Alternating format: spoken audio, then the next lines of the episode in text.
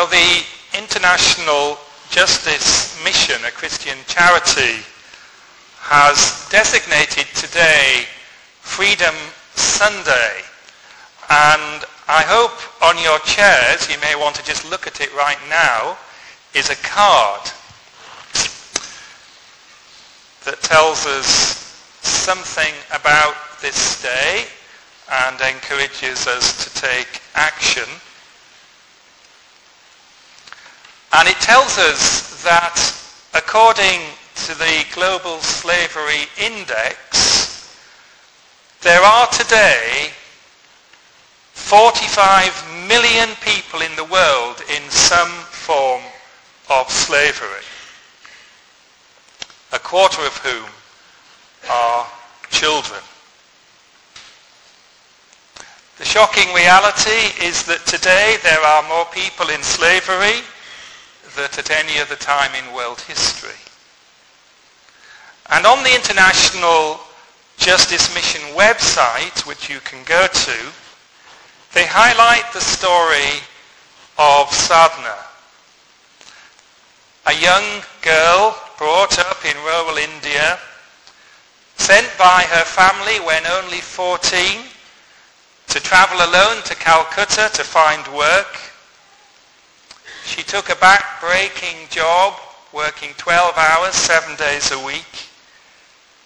One day she heard the news that her father had died. She knew she was in need of more pay. She was recommended to a new job. When Sadhna arrived at the address, she was pleasantly offered a drink, was asked to hand over her identity papers. She innocently complied. The drink was drugged she was then raped and she was told that if she ever left what turned out to be the brothel, then her own family back home would be attacked. In India alone, it is said that a child goes missing every eight minutes, and nearly half of them are never traced. Now, these stats on a day like today, and we'll pray for this issue later, inevitably fill us with revulsion. And we may well want to use these cards. Please take them home with you.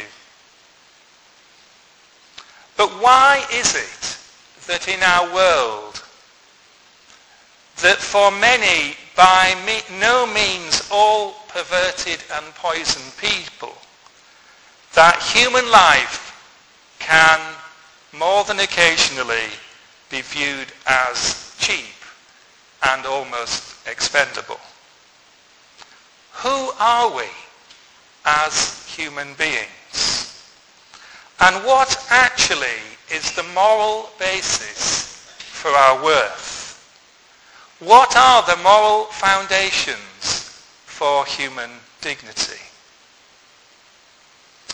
Well, for a few minutes before we come to communion, I want us to pick up where we left last week. Returning to this new series on beginnings, returning to the biblical story of creation. As we said last week, this beautifully told, this cleverly shaped seven-day story is a remarkable window into our origins. Where the primary purpose of this text that we read with Holly is not to offer a scientific account, but to celebrate the God who brought all things into being in his love and by his creative word. The focus, as we said last week, is on the Creator God who gives order and meaning and place to all that he has made including, and today especially, humanity. And so I want us now to focus on day six, which is told, if you have your Bible in front of you, in the verses 24 down to verse 30 of chapter 1. And on this day, the animals, verse 25, were made. God made the wild animals according to their kinds, the livestock according to their kinds, and all the creatures that move along the ground according to their kinds. And God saw that it was good. But interestingly, on this same day, verse 26, God makes humankind. We are meant to see a continuity between animals and ourselves. But far more important is that we are meant to see discontinuity. For suddenly, when we get to verse 26, there is a change in tone and pace. It's as if God suddenly pauses to take breath. It's almost as if God hesitates to take the biggest risk yet.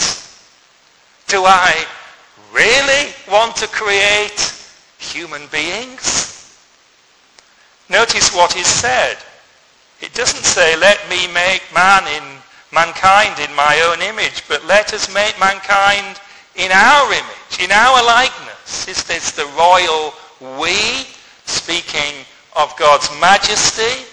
Is this, as it were, God consulting, either with his heavenly court or as some Christian thinkers have proposed, uh, consulting within himself in his Trinitarian being? Whichever way we read it, what it does is that it creates a sense of occasion. Let us make man, Adam, humanity, in our image, in our likeness. And to underline the importance of these words, he then comes, notice, to this beautifully structured short poem in verse 27. Some of us looked at this in detail with Bill Tooman in some seminars last year. But just look at this beautiful little poem. So God created man, Adam, in his own image. In the image of God he created him. Male and female he created them. Three times, four times, if you consider in our likeness to mean the same thing. We are told something momentous about human beings. That in God's astonishing love and generosity, we have been made in his image. Now I guess for many of us here, this is very familiar biblical language. But I want us to pause for a moment this morning and I want to encourage you to be surprised again, to be happily shocked, if you like, by what is said here. This creation account tells us that the unique value of human beings lies primarily not in our intellectual or social superiority. It does not lie in superior capabilities, but in the fact that in contrast to all the rest of the animal world, God made us creatures that are uniquely dependent on him, reflective of him, and in some way image him. It is a spectacular declaration. Of course, it does not go unchallenged. Just before the summer, St Andrews University hosted a lecture, an all-ticketed lecture, some of you may have been there, by an eminent Australian moral philosopher now working out of Princeton called Peter Singer. Nearly 40 years ago now, Peter Singer, in an essay entitled Animals and the Value of Life, caused not a little controversy by arguing that human beings though different to the higher primates for sure, have no privileged position. He went on to say that actually to favor human beings per se in the context of the animal kingdom was to commit what he called speciesism, equivalent to the prejudices of racism and sexism and ageism. Clearly, animal life is to be respected, and this creation account would support that, for sure. But by removing, as Singer did, any special dignity to humankind as humankind, leads him down a dangerous path. And so he writes this. If we compare a severely handicapped infant with a non-human animal, a dog or a pig, for example, we will often find the non-human to have superior capabilities, both actual and potential, which, he says, is morally significant. For Singer, our worth is all about our capabilities and our usefulness. And it leads him, as you could imagine, not only to a very liberal view of abortion, but even to legitimize, in certain circumstances, infanticide. Within the Judeo-Christian community, there are others who point out that this phrase, being made in the image of God, is only used actually three times in the Old Testament.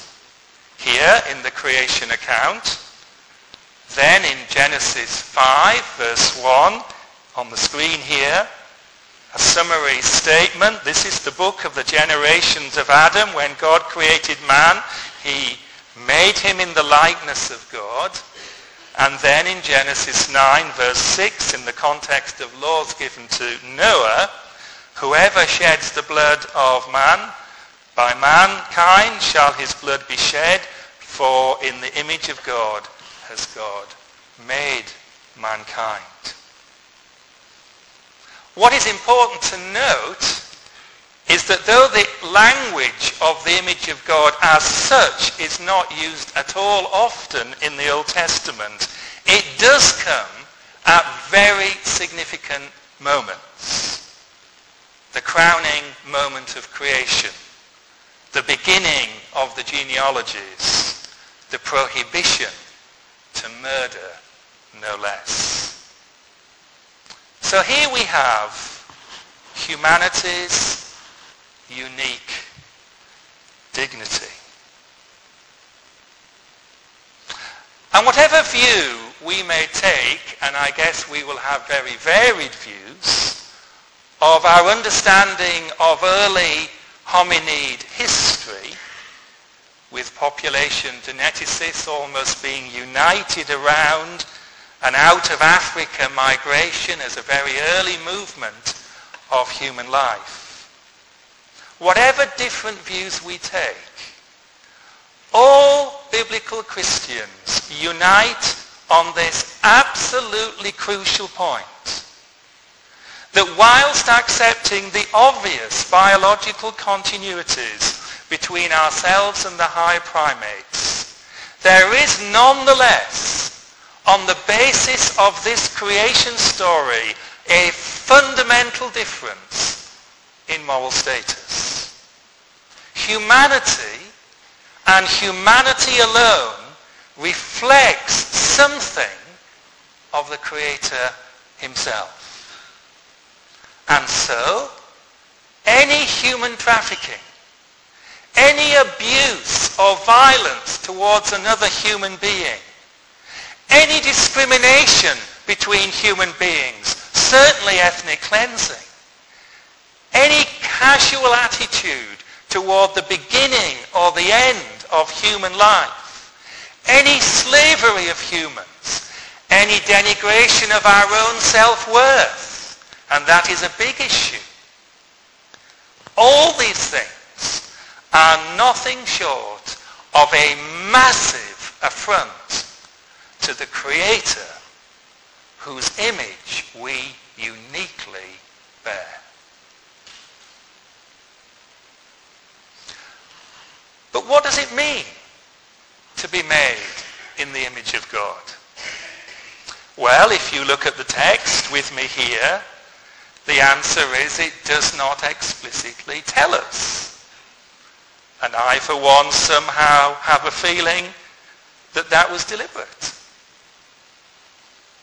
What is clear is that the image of God is not some sort of independent thing that after God created us, he's then sort of as a bit of an afterthought bequeathed on us as a bit of an add-on that somehow we will now be in the image of God.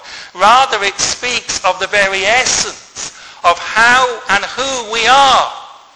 It is definitive of, in fact, what it means to be human. But though no definition is given, this dramatic account of what happens on the sixth day does give us some important clues.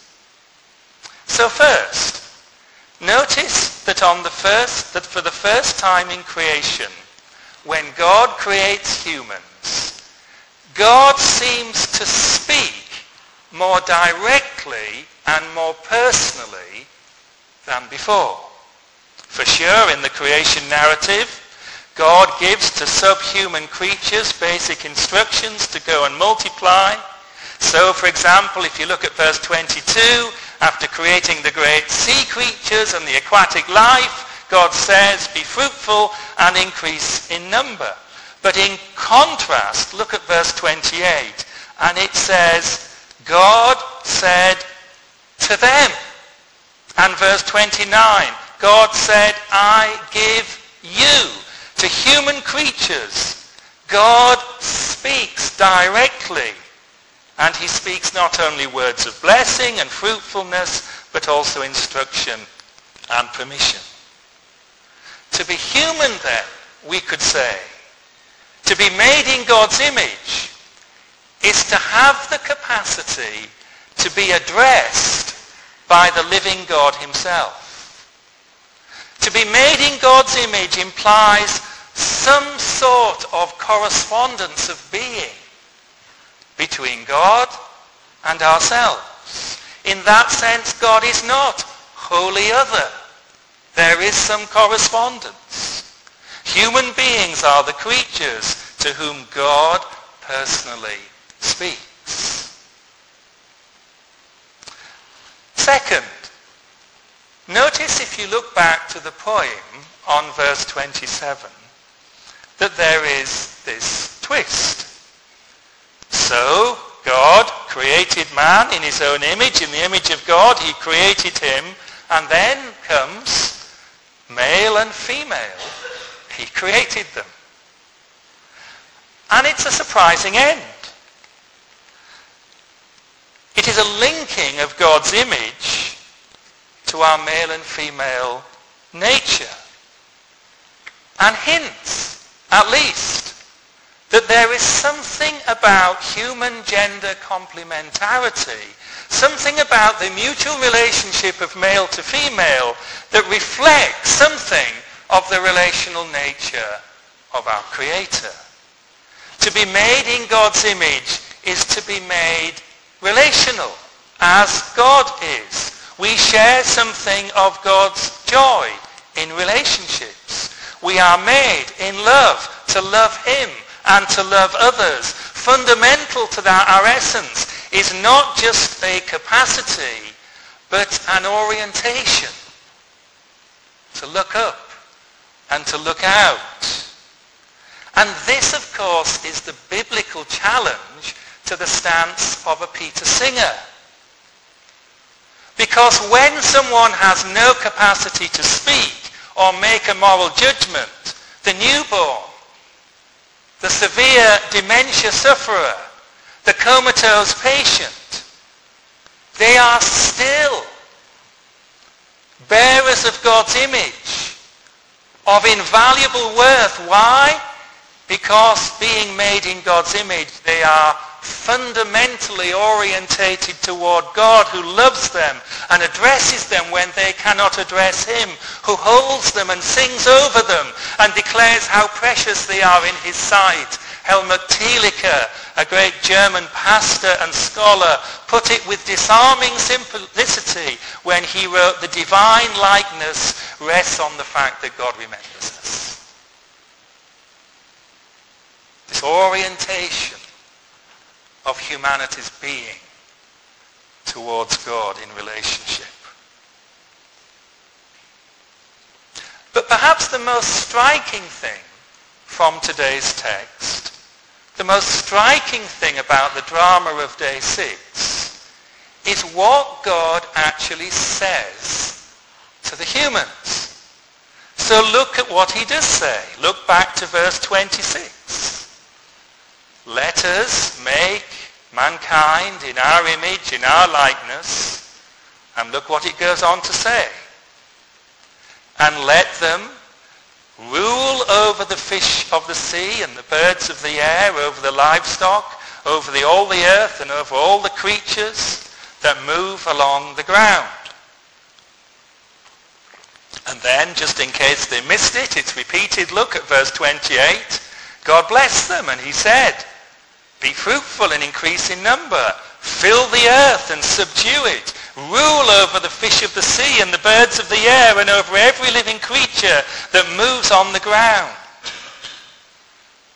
Image bearing is about relationship, but it leads to responsibility. It is about a fundamental vocation to somehow represent God on earth, to be God's proxy, to carefully, sacrificially, benevolently steward God's world. It is often said in the commentaries, and some of you will have read it, that in ancient times kings and emperors would set up an image of themselves in the far-flung corners of their empires to remind people who had never seen the king that in fact he was the ruler and it was his territory and they were his people. And God, as it were, has installed us on earth to bear the image of the King of Kings, to be stewards on his behalf. Of course, there's something deeply ironic here, because you will remember that one of the crucial commandments to Israel was that they must never construct an image of God. God is far too majestic, far too glorious to be represented in some stone or some idol. But there is one way God is imaged on earth, and it is in humanness. It's a very powerful thing.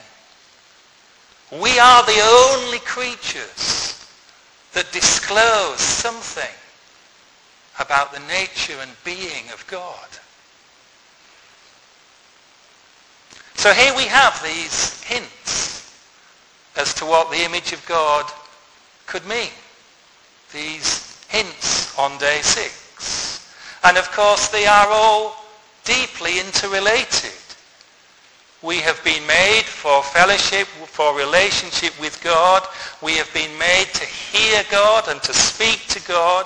We have been made to enjoy him, to reflect his glory, and so that we commend him as image bearers to the world, as his ambassadors and representatives. Back to Mother Teresa and Calcutta, not back to Mother Teresa, but back to Calcutta and to Mother Teresa, the great hero of Albania,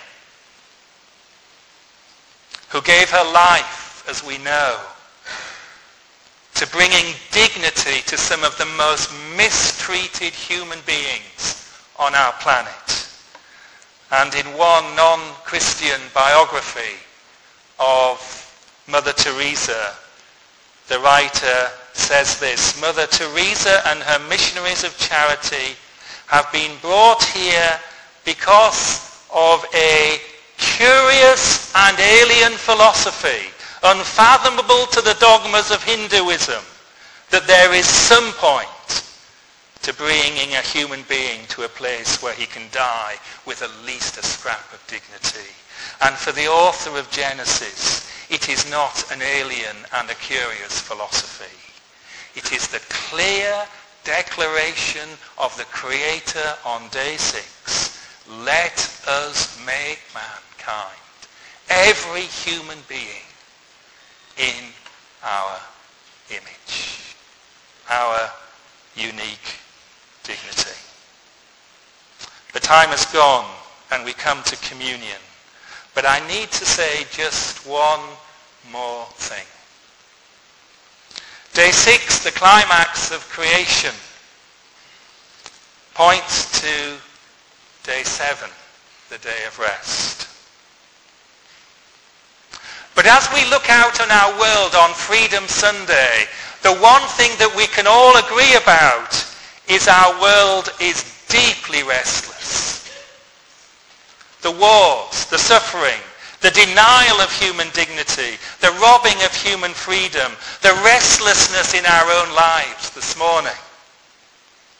And the reality is something has gone terribly wrong. Our sin and our rebellion against God is what it's been. And it has marred us. The image of God is still there. It is still the essence of our humanity, but it has become, as it were, impoverished and disfigured. In fact, there has only ever been one human being who has fully lived out what it means to bear the image of God. And that person is Jesus Christ. And I commend tonight's service to you and to our new series on Colossians, where in tonight's service we are going to read these momentous words. He, Jesus Christ, is the image of the invisible God. He alone, the Son, is orientated fully to the Father. He alone communes perfectly with the Father. He alone perfectly represents the Father to the world. The writer to the Hebrews puts it very powerfully. First he quotes Psalm 8, a psalm that summarizes what we've just been thinking about on day six of creation. You made him a little lower than the angels, speaking of humanity. You crowned him with glory and honor, put everything under his feet. That is how the Creator wanted it to be. But then the writer to the Hebrews with a heavy heart and with, yes, understatement, he writes, Yet at present we do not see everything subject to him, for sure. But then he says this, but we do see Jesus. We do see Jesus, the perfect image bearer who was made a little lower than the angels, he became human. Now crowned with glory and honor because he suffered death, so that by the grace of God he might taste death for everyone. The good news as I end is that Jesus Christ is not only the perfect image bearer, but that through his death and resurrection, which we now celebrate, around the Lord's table, he is the one person who can restore us to what God always intended for us. Colossians again, chapter 3 and verse 10, writing to young believers, you have put on the new self, which is being renewed in knowledge, in the image of the Creator. There is a real sense in which Jesus Christ is the one true human being. And we could speak of ourselves, if you forgive it, forgive it, as human becomings. We are on our way to becoming what God always intended us to be. And as we come again to Jesus this morning, as we receive his forgiveness and celebrate his new life, as we grow more like Christ by his Spirit, as we walk in faith and obedience, we are discovering as a group of ordinary people here this morning what it is to be renewed in the image of how God first made us to be. It is indeed not only our unique image, but it is our unique destiny.